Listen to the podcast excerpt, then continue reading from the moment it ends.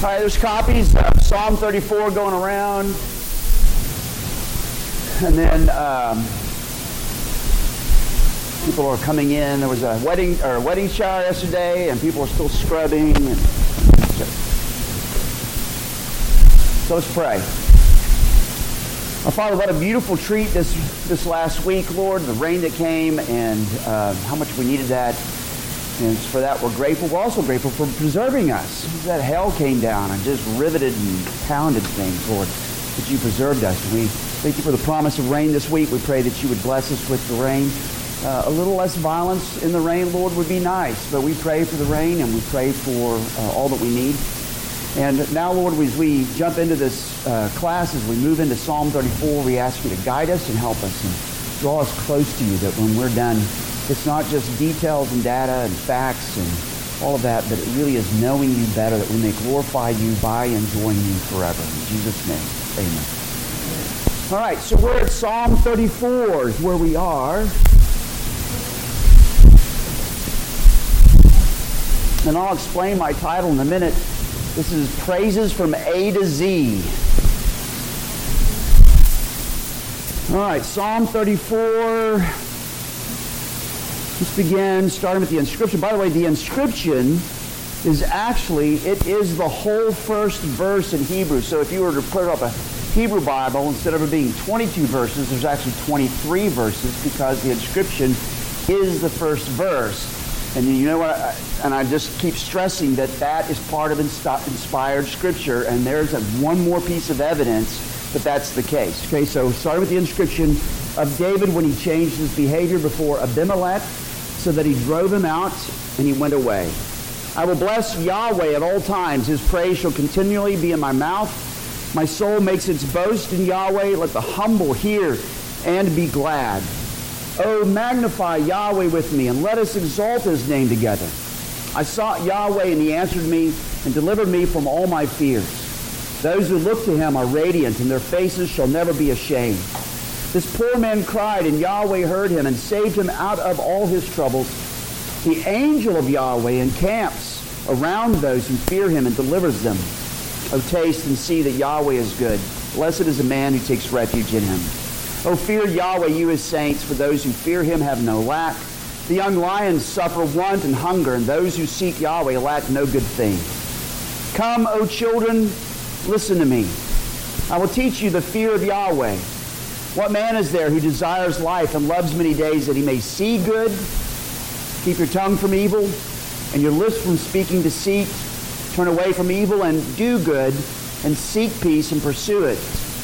The eyes of Yahweh are toward the righteous, and his ears toward their cry. The face of Yahweh is against those who do evil, to cut off the memory of them from the earth. When the righteous cry for help, Yahweh hears and delivers them out of all their troubles. Yahweh is near to the brokenhearted and saves the crushed in spirit.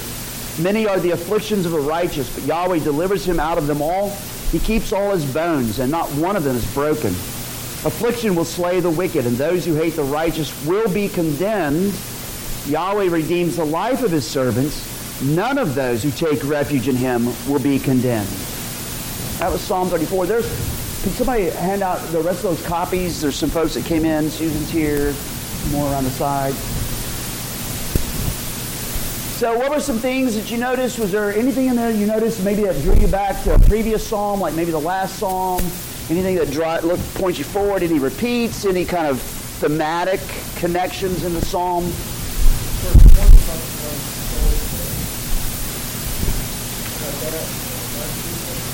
Yeah, bones. Yeah.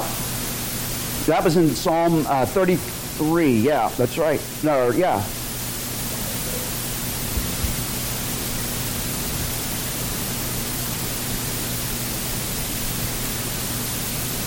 I know, Psalm 32. He's talking about wasting away because he didn't confess his sins and stuff. Yeah, sorry.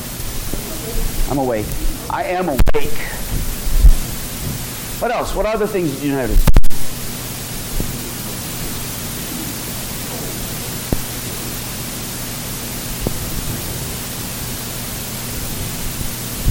Anybody else? Anything else? Okay.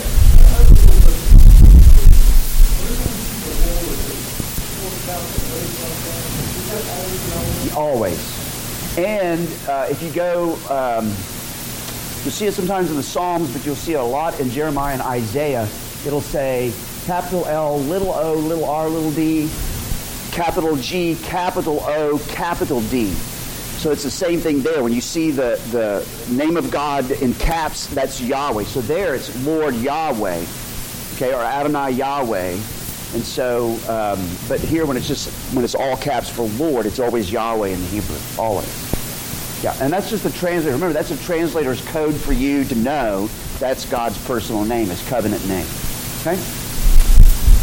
All right, so I'm calling this Praises from A to Z, and I'll explain it here in just a minute. Here's how it breaks down, and there's uh, this. Sorry, this is just the way it hit my head. Tell it slant, verses one through ten, I'll explain that in a minute. And then verses 1 through 10 breaks down into three parts. Greedy praise, verse 1 through 3, ground of praise, 4 through 7, engendering praise, 8 through 10. And then tell it straight, that's most of the rest of the psalm, 11 through 21, where it's mandate and motivation. And then verse 22 uh, is tell it. Okay, and I'll explain why I set it apart because it's unique in this particular psalm, in Psalm 34. Oh, we already did that, so let's go this way. Here we go. So here's why I'm using the tell it slant. This is Emily Dickinson's poem, okay? Tell all the truth, but tell it slant. Success and circuit lies, too bright for our infirm delight. The truth, suburb, superb surprise as lightning to the children ease with explanation kind, the truth must dazzle gradually, and every man or every man be blind. I don't know why, but that just stuck in my head as I was working through the psalm, and I thought, ah, tell it slant, tell it straight, tell it. Just work. There's, there's why I got the points. That's all the culture I have. I have no more culture beyond that. All right? And there's a psalm, there's a hymn that we sing that actually draws in Psalm 34. We're going to sing it tonight in the evening service. And I love it because it actually encapsulates much of the themes in this, this one. This is just four of the verses. Through all the changing scenes of life and trouble and joy, the praises of my God shall still my heart and tongue employ. Of his deliverance I will boast, till all that are distressed from my example comfort take, and charm their griefs to rest. Or magnify the Lord with me. With me exalt his name. When in distress to him I called, he to my rescue came. And this is my favorite. I used to use this at the bottom of all my emails. Fear him, ye saints, and you will then have nothing else to fear. Make you his service your delight. He'll make your wants his care. And so that's hymn number uh, 624 in our hymn book, which is drawing in all, most, almost all of Psalm 34. So. So regarding the superscription at the very top, okay, of David, when he changed his behavior before Abimelech so that he drove him out and he went away. Just some background. First off, anybody know the story behind that?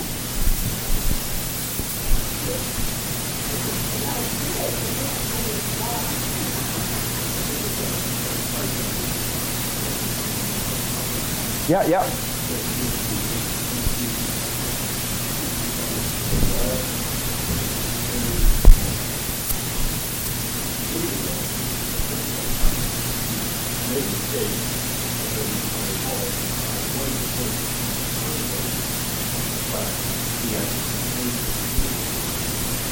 Yeah, yeah, yeah.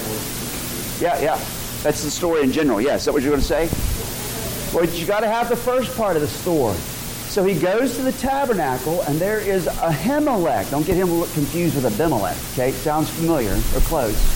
But he goes to Ahimelech, and he says, "I'm on a secret mission. I'm on a special ops mission from the king." Right. So he's running for his life. He's probably lying through his teeth a little bit there. He says, I don't have a sword. I had to leave so quick. I need food for my men, and I need a sword. Do you have any food? So there's a showbread. And Jesus will use this story when he talks later when the Pharisees are judging him about uh, his men eating grain on the Sabbath day. He will use that story. But then he says, I didn't bring a sword. I was in such a hurry to leave on this secret mission. I don't have a sword. Is there a sword here? oh, well, there's Goliath's armor and Goliath's sword that you left here dedicated to the Lord. Great, I need that sword. So he goes to uh, to where uh, Achish is, where the king Achish is in Gath, which is where Goliath is from. He walks into Gath with Goliath's sword. No wonder they closed the gates and said, capture that boy. And so his ploy is, I mean, his life is threatened. He walked into the lion's den with the lion's cubs, so to speak, right? And, it, and so he is, he's made himself a target by doing that, right? And so it is a, it's a stressful moment. And there he does play the insane part, foaming at the mouth and scratching the walls and all those other things he was doing. And finally, Achish says, I don't, I've got enough crazy people in my town.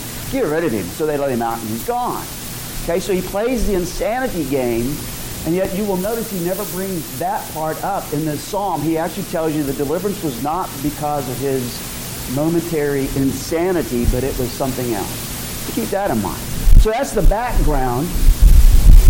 So let's talk a little bit about uh, Abimelech versus Achish. Okay, just because uh, it is puzzling a little bit. Um, but Abimelech means Abi, my father, Melech is king. My father is king. Okay? That's probably the title of Achish, not his name. Okay, I'm trying to, so you'll understand that there's no mistake in the passage. It's just our understanding is usually not very clear. But that's why it says when it says in, that uh, when he left, fled Abimelech, right? He fled. He, I fled Achish. Achish was the king's name. Abimelech was his title. Does that make sense? Does that help any? Yeah. Yeah, so Pharaoh, was it Tutankhamun? Was it whatever? His title was Pharaoh, and then had a different name. So it's the same thing here. And that's important to know because um, he's not talking about the priest Ahimelech, even though the names sound very, very familiar.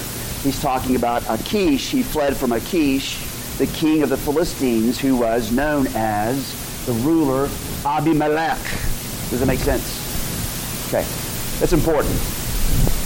Everybody, I can see everybody's like, wow, that was amazing. Yes, good. God bless you, my son. Yes. All right, so Bill's already on it. He's already figured this thing out, so I'm going to help you. This whole psalm is an acrostic except for the last verse. By an acrostic, it means that each verse starts with a succeeding letter of the Hebrew alphabet. Okay? So David didn't just pin this out in some momentary uh, uh, euphoria of excitement. He did. There was a lot of excitement. But he thought about how to write this out. And so the first verse, our first verse, begins with the Hebrew word, the Hebrew letter Aleph, and then the second verse begins with the Hebrew letter Bet, and then the third verse begins with the Hebrew letter Gimel, and it just goes on. So there's 22, basically 22 letters in the Hebrew alphabet he, that drops one of those letters. So it ends up being 21 successive letters. Verse 22 does not begin with the successive letters. It's like it's almost as you're reading it, you catch the rhythm of the alphabet, and then all of a sudden, verse 22 shocks you because it doesn't follow the train. I think that's just David's way of saying verse 22 is where he wants every one of us to end up. Okay? Verse 22 is probably the most is probably the whole aim of this song. Does that make sense? All right. Yes. All right, so let's tell it slant here. See, greedy praise, verses 1 through 3. Okay? So I'll bless the Lord at all times. I'll bless Yahweh at all times. His praise shall continually be in my mouth. My soul makes its boast in Yahweh. Let the humble hear and be glad. Oh, magnify Yahweh with me, and let us exalt his name together. So uh, David describe uh, describe David's actions in the in verse one and the first part of verse two. What's what is his action? What is what are his actions? Yeah, praise the Lord, bless the Lord. Okay, and then he wants to uh, yeah that's it. So praise and bless the Lord, even his soul, his life, right? Not just his lips, but his life as well. That's what nephesh usually means is not what we think of as soul, but the life of someone. Okay? So my very life, my very life make its boast in Yahweh. Okay? So how do his words point away from the insanity of his condition in 1 Samuel 21 to the sanity of, of God's deliverance. As you're looking at, especially at verses 1 through 3, all three of those verses, how does it point away from the insanity of, of his situation to the sanity of God? Yeah. What is he not praising? Himself. He's not, he's not praising how, how just clever he was with his little plan and scheme. In fact, he's placing all of the deliverance where? Yeah, and what God has done himself. Okay, so, because, you know, you can play insanity all day long and it may not work. You know what I mean? I mean, if you get it? So, but he's not praising himself. He says, in fact, he says, my boast, my soul will boast in Yahweh. Right? Okay?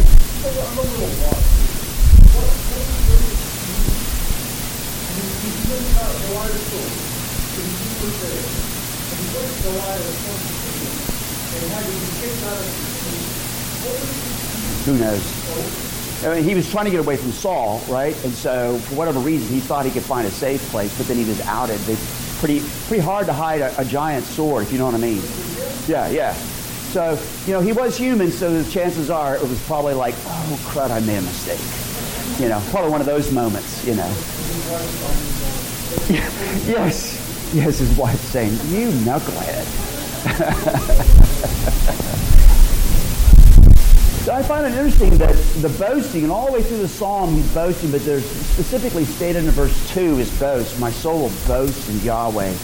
And I find that uh, helpful because when you get like the Second Corinthians, it's something that Paul brings up repeatedly. Like in 2 Corinthians 1.12, he says, This is our boast, the testimony of our conscience that we behave in the world uh, with simplicity and godly sincerity, not by earthly wisdom, but by the grace of God and supremely so toward you. But then you get to chapter 10 of 2 Corinthians, verse 17 and 18. That the one who boasts boasts in the Lord. For it's not the one who commends himself who's approved, but the one whom the Lord commends. Okay, 2 Corinthians 10, 17 and 18 what David is doing. It's the very thing that Jeremiah says. Let not the wise man glory in his wisdom. Let not the mighty man glory in his might, nor, nor let the rich man glory in his riches. But let him who glories glory in this, that he understands and knows me, that I am Yahweh, exercising loving kindness, judgment, and righteousness in the earth. For in these I delight. And so that boasting, you know, there is a place in which you, if you boast, but you better end up boasting in the Lord in the end, right? If nothing else, you've got to go there. And so that's what David does. He's really, he's bragging on God, what God has done. He actually made this thing work, right? And got him out of hot water. Okay? Yes. A holy boast. That's right. A holy boast inspired by the Holy Ghost. Sorry. Hey, listen, you got to get pretty early in the morning to get past me. That's right. That's right, yeah. All right, so explain how David's praise is greedy. When you start in the middle of the rest of verse 2 and into verse 3, how is David's praise greedy?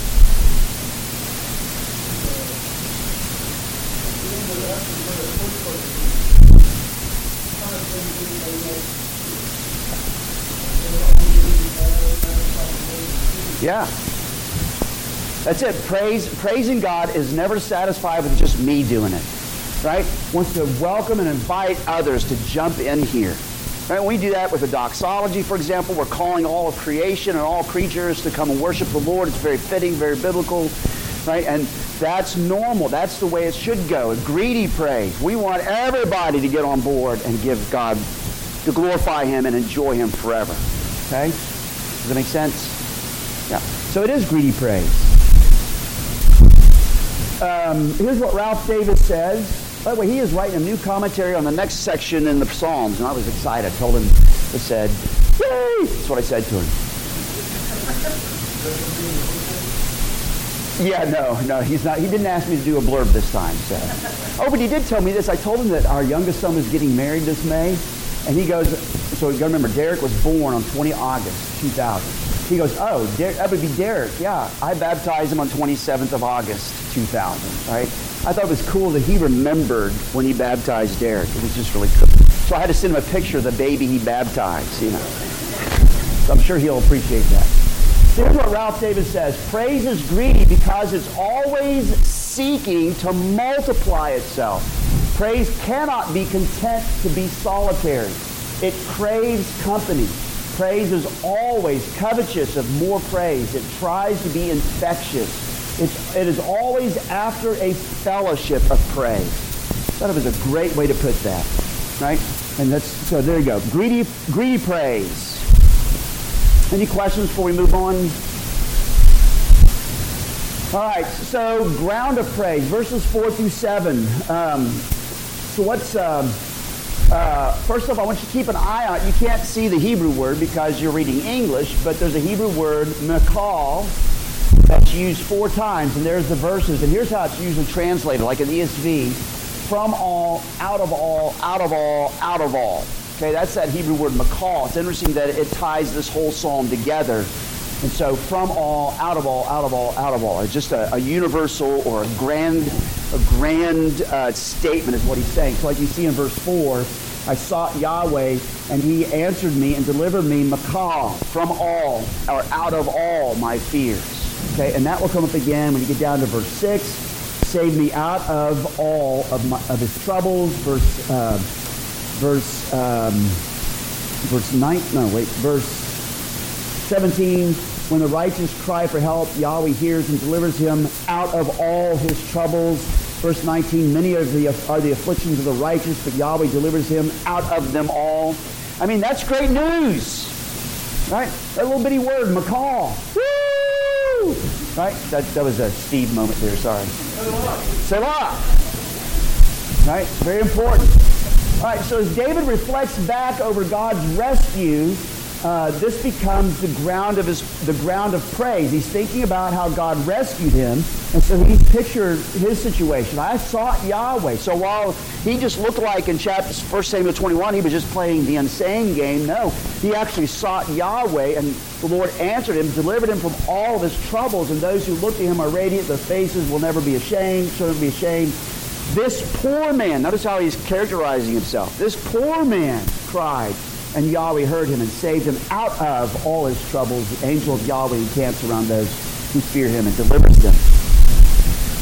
And so this is the ground of his praise. If praise is greedy, greedy praise, here's the ground of praise. And it's how God has delivered him as he sought him. So notice how verse 6 and 7 hearken us back to chapter 33. So 6 and 7 this poor man cried, and Yahweh heard him and saved him out of all his troubles. The angel of Yahweh encamps around those who fear him and delivers them. Somebody read chapter 33, verse 18 and 19.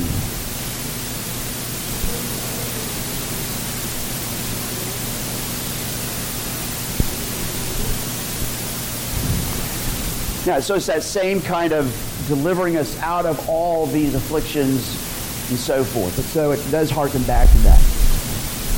Um, then you have the angel of Yahweh, and that's interesting. Anybody know anything about the angel of Yahweh and from the Old Testament? Anybody know what that means?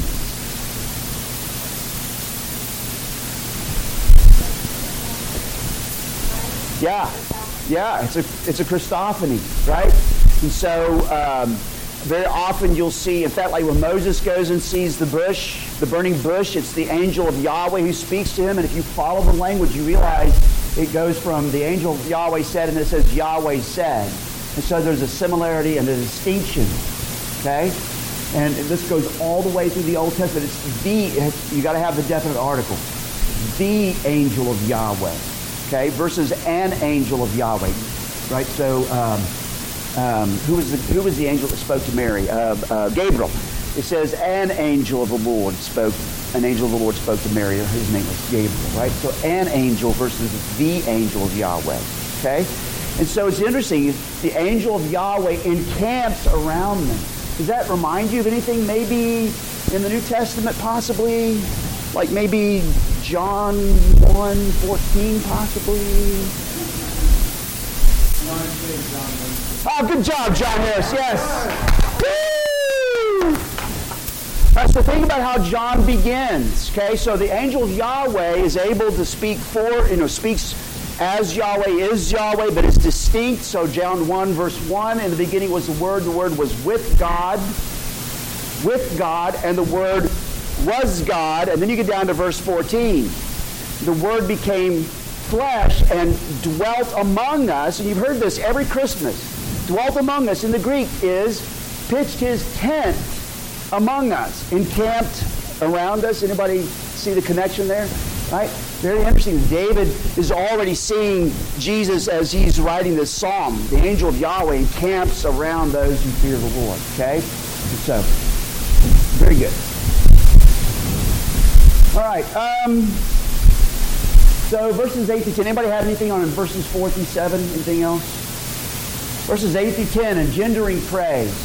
So this whole section is inviting you and me to step in and experience the goodness of Yahweh, to fear Yahweh, and to seek Yahweh. Notice how it's inviting us in.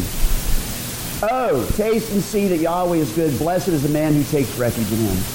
Oh, fear Yahweh, you his saints, for those who fear him have no lack.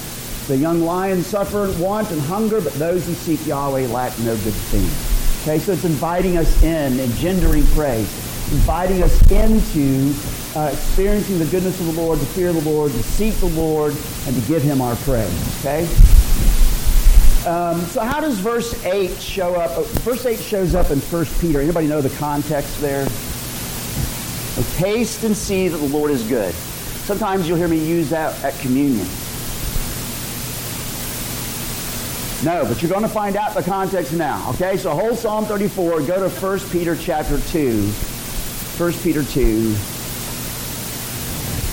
In fact, what's interesting is that Psalm 34 is on Peter's brain as he writes Second Peter, uh, First Peter. It will show up again, and I'll show you where it shows up here in a minute. So 1 Peter 2, 1 through 3. Somebody read, can somebody read 1 Peter 2, 1 through 3? Jump in there. Just go for it now.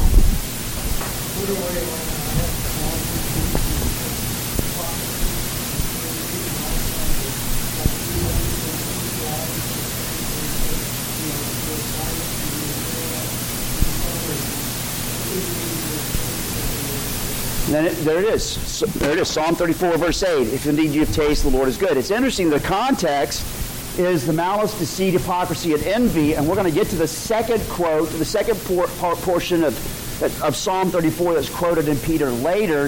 And it has a lot to do with malice, deceit, hypocrisy, and envy. It's going to be when we get down to verse 11 through 14. So uh, Peter has Psalm 34 on his brain. But what a great way to put it. Have you tasted that the Lord is good? What a great verse. Oh, taste and see that the Lord is good. What a great verse at communion.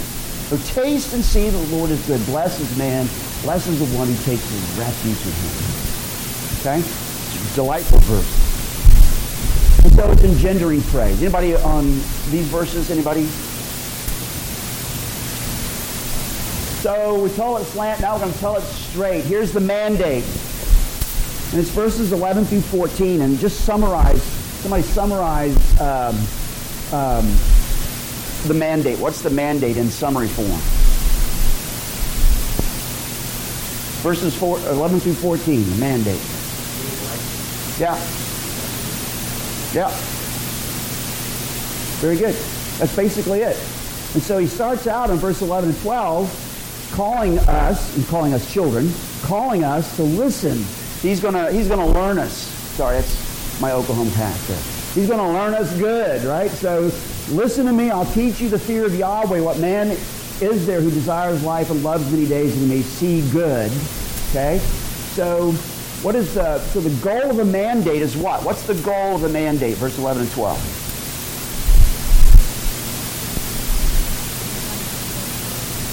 That's what we're going to do. Yes, I will teach you the fear of the Lord. Yes. Anybody else? Yes. Yes. If you desire life, right, and you like many days and want to see good, here you go. Right? Very good. So that's kind of the, the goal there. So how do we get to the goal? Verses 13 through 14.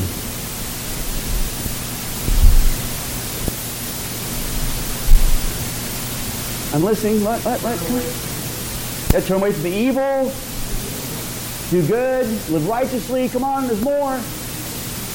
Huh? Seek peace and pursue it. What? Watch what you say. Isn't that interesting? This is actually going to go along with the sermon this morning, providentially. Okay, when we get to Colossians 4, verses 5 and 6. But isn't that intriguing that this is part of the good life, is the way you use words, or it can be part of the bad life, the way you misuse words. Right? And so there's the there's the, the way to get there. Notice also that the good that we desire, verse 12. He who desires good is the good we're to do. Verse 14. Let him do good. Let him seek peace and pursue it, but let him do good, right? So the good we desire is the good there's also the good that we go do. There's that connection as well. So I already gave you the hint. So where is verse 11 through 14 in the New Testament? And what is it doing there? Anybody have a cross reference in your Bible? You can always use that. Or your Bible app. It's probably like after Hebrews in one of those letters. Ah, did I hear Peter? Heart. Did I hear Peter? Okay, I hear Peter. Now which one? You got 50% right or wrong here. First or second Peter? First Peter. Very good. All right, now we're getting warm. You remember playing that game? Hot and cold? Huh? Wrong. Huh? Yeah, chapter 3. It starts in verse 8. So 1 Peter 3.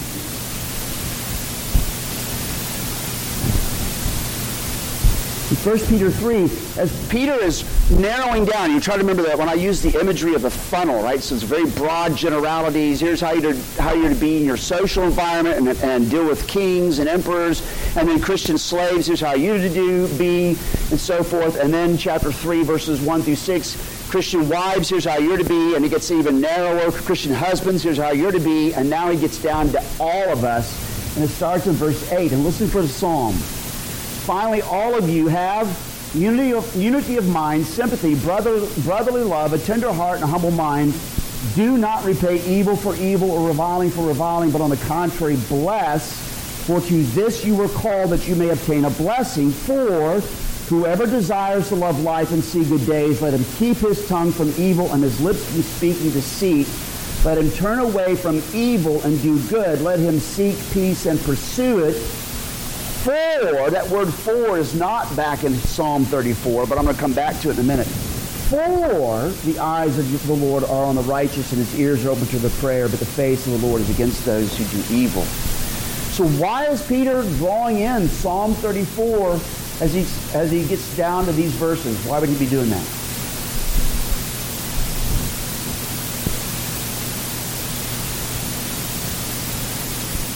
Yes, ma'am.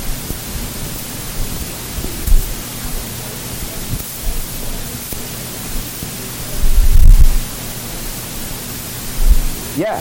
So, yeah, our behavior, both in our families and our church, but also even outside, beyond that, just in our normal relationships. Here's how you behave. Because Jesus did all of this, chapter 1, did all of this for us and made us a new people. We've been born again by the mercy of God through the resurrection of Jesus Christ. We have a hope that no one can take away. It can't get bankrupt. It can't be tarnished. We have all of this. He's redeemed us with something more precious than gold and silver, the very blood of Jesus. He's done all of this for us, and he's brought us into his kingdom and into his family. And here's how we as a family are to be with each other and even with those outside the family. Okay? And so it fits. It fits Psalm 34.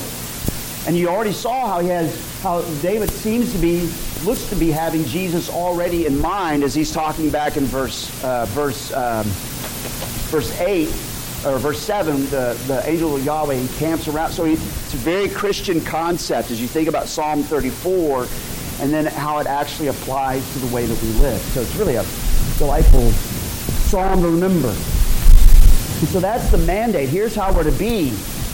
Um, and it is intriguing. It's very simple. Peter makes a lot of hay out of it, but it's just very simple. Keep your tongue from evil. Lips from speaking deceit. Turn away from evil and do good. Seek peace and pursue it. So it's not enough just to say I'm a peaceful person. It's seeking peace and then you chase it down. Okay? Great. Anybody have any questions or anything on that? Any additions? Need to correct me? Did I do something wrong? All right. So keeping 1 Peter 3, 8 and 12 in mind, and I emphasize how the word for is in, is in 1 Peter 3, but it's not here in, in the psalm, okay?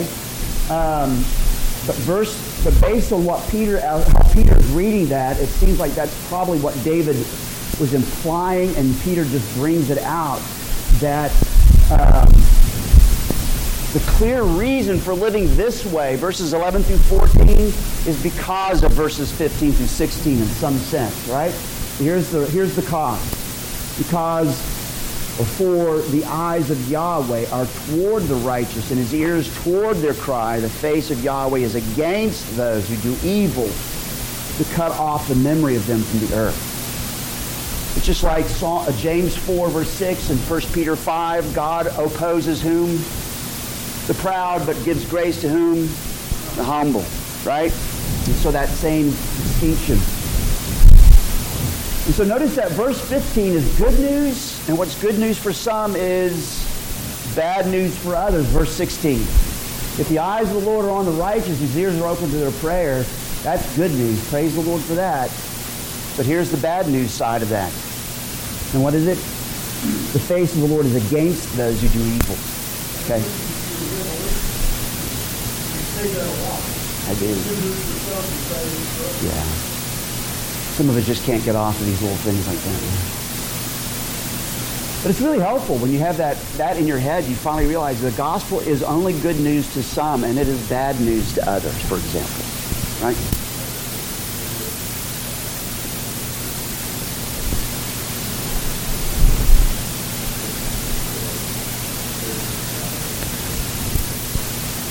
Yeah, Jeremiah and other places that uh, the cry is, turn your face to me and listen to me, right? Very, which is very, um, I mean, that's really heartwarming, right? I mean, when, when, you know, when you're raising kids, right? Look at me, right? No, no, no, no. Look at me, because you know as soon as they look at you, know, they may be in la la land, but you at least have the momentary facade of thinking they're listening to you, right? And so then when you're when you were a kid and your dad when you're talking to your dad, I'm sure this happens, you know. You talk to your dad and you say, Daddy, I want your attention, and dad's busy doing something else and he's distracted. You just don't feel like you're heard. But when he stops, puts down whatever he's doing, and he turns to you and says, I'm listening to you, son.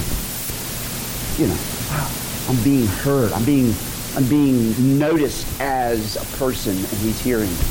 And that's the, the way that language is used. And so for him to turn his face away, right? The eyes of the Lord are toward the righteous, but the face of the Lord is against those who do evil. Now there's a, not necessarily turning away, but actually that face now that is good news for some now becomes bad news for others.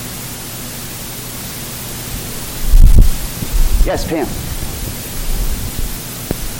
Yeah, the Lord bless you and keep you. The Lord make his face to shine upon you. Right?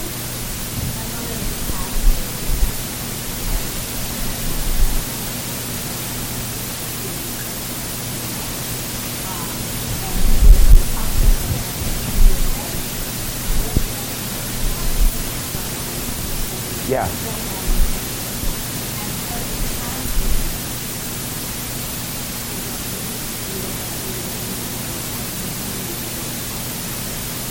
Oh, yeah. Yeah.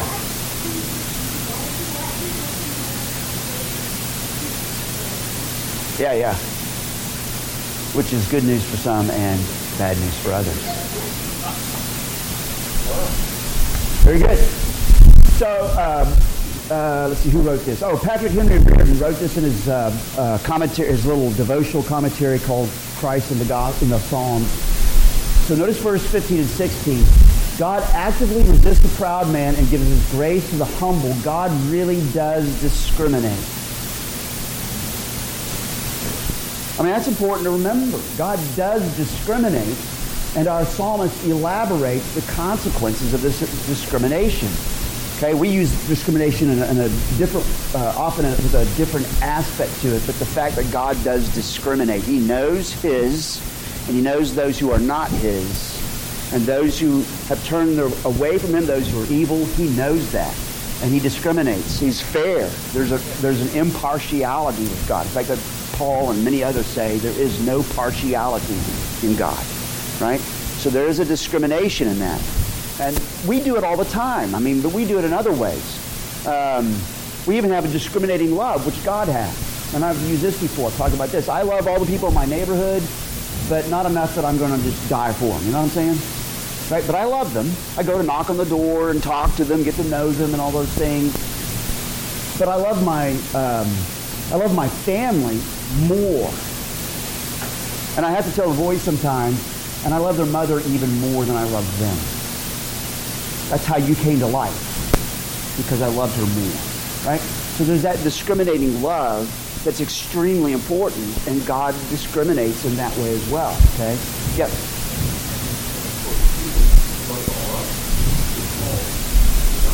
Yes, yes. Yeah, yeah. Yep. Yep.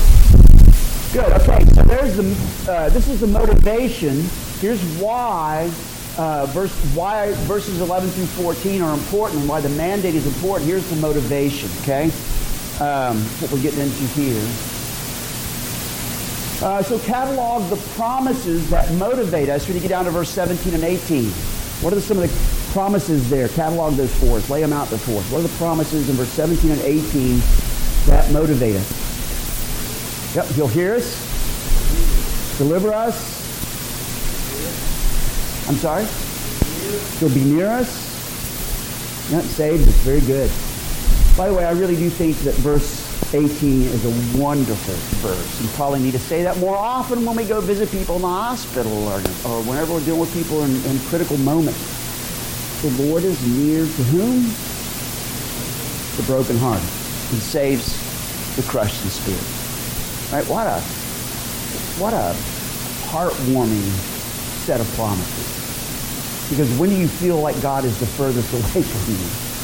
When your heart's broken and you're crushed. And just to be reminded again, no, God is near to the brokenhearted and saves like your crushed spirit. Make me cry. I'm going to stop there. Okay, so here's Joe Ralph Davis again. Notice that there is no cover-up of need. As you're looking at verses 19 through 21, there's no cover-up of need. Sometimes you can be reading Psalm, reading Psalm 34 and only hear the one side, but you've got to hear all of it. And so notice there's no cover-up here. Many are the afflictions of whom? The righteous. There's no name and claim it here. Many are the afflictions of the righteous. The Lord delivers them out of them all. He keeps all his bones. Not one of them is broken. Affliction will slay the wicked, and those who hate the righteous will be condemned. The Lord redeems the life of his saints, and none of those rest. Uh, that's verse 22. So notice that there's verse 18, there's brokenheartedness, there's crushed in spirit, there's troubles, verse 17, there's affliction, so there's no cover up. The surprise is that we're surprised when there are afflictions.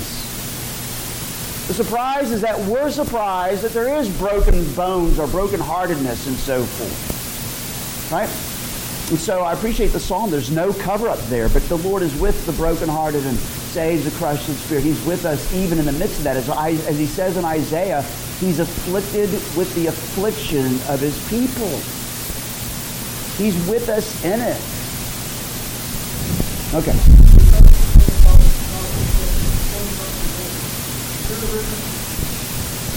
Oh, it could be. Yeah, I was thinking the exact same thing. Very much a, an echo of John 19, that not one of his bones was broken. Yep. The Psalm 34 is a really significant psalm. So notice that harmfulness is the normal human situation, or being harmed is what I mean. Uh, but it doesn't erase the hopefulness and the help of Yahweh. Okay, so being harmed is the normal human situation, but it doesn't erase the hopefulness and the help of Yahweh. That's how those verses flow in there. So. Any questions or anything on verse 11 and 12? Yes.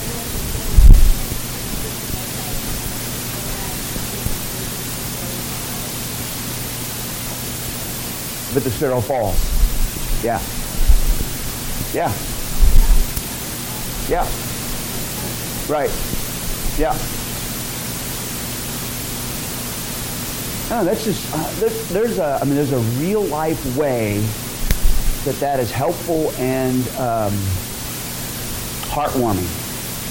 You know, just just all this that we're talking about, because we you know we like to lie to ourselves, we like to deceive ourselves that um, no bad thing will ever happen to us, and then we're just scandalized when it does happen. Or, and we love to do this in our hearts at least. Sometimes I have heard it from people's mouths. When something bad happens to somebody else, well, they must have deserved it. They must have sinned and deserved it. You know, but our go-to should be, no, affliction happens to God's people. And it may not have nothing to do with anything about us. And that's how John Calvin would put it when you read some of his commentaries in his institutes, is that when Jesus saves us, he doesn't save us out of the normal suffering of humankind. We will die from plague. We will die from cancer. We will die from whatever, like everybody else does. Right? But we have the one going with us who is, um, the Lord is near to the brokenhearted and saves the crushed in spirit.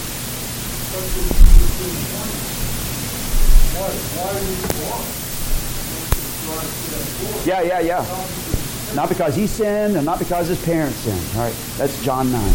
Good. So then comes verse 22, and it is not part of the acrostic. It just does, it's just boom, here it shows up, verse 22, um, which makes me think that it is, if you want to put it this way, the moral of the story of Psalm 34. That this is where this psalm was headed and wants to leave us, uh, is to think about verse, is to, to walk away with verse 22 on our lips and, and in our hearts. Yahweh redeems the life of his servants. None of those who take refuge in him will be condemned.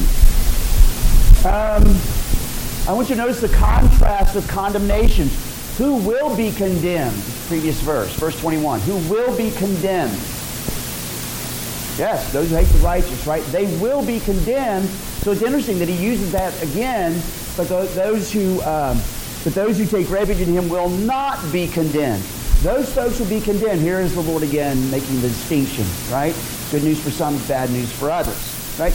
They will be condemned. You take refuge in him, you won't be condemned. Verse 22 should remind you of what promise declared in the New Testament. Yeah. Say it again, Mike. For those in Christ Jesus. Those who have taken refuge in the Lord, those who are in Christ Jesus, there's therefore now no condemnation for those who are in Christ Jesus.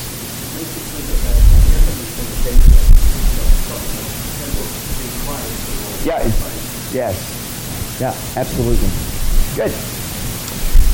Well, there's Psalm 34. I'm surprised we made it this soon. I was think we were going to be out of here until 11, 12. I don't know.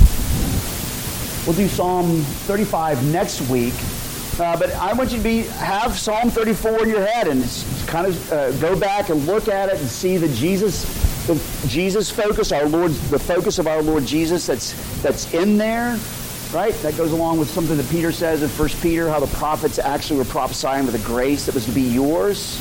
Okay, but I want you to also think about here's the good life. Very simple. Here's the good life, and I want to do this because God is good to us, right? That phrase, and then I hope you walk into the sanctuary this morning with verse 22 in your head. Just go back and read it.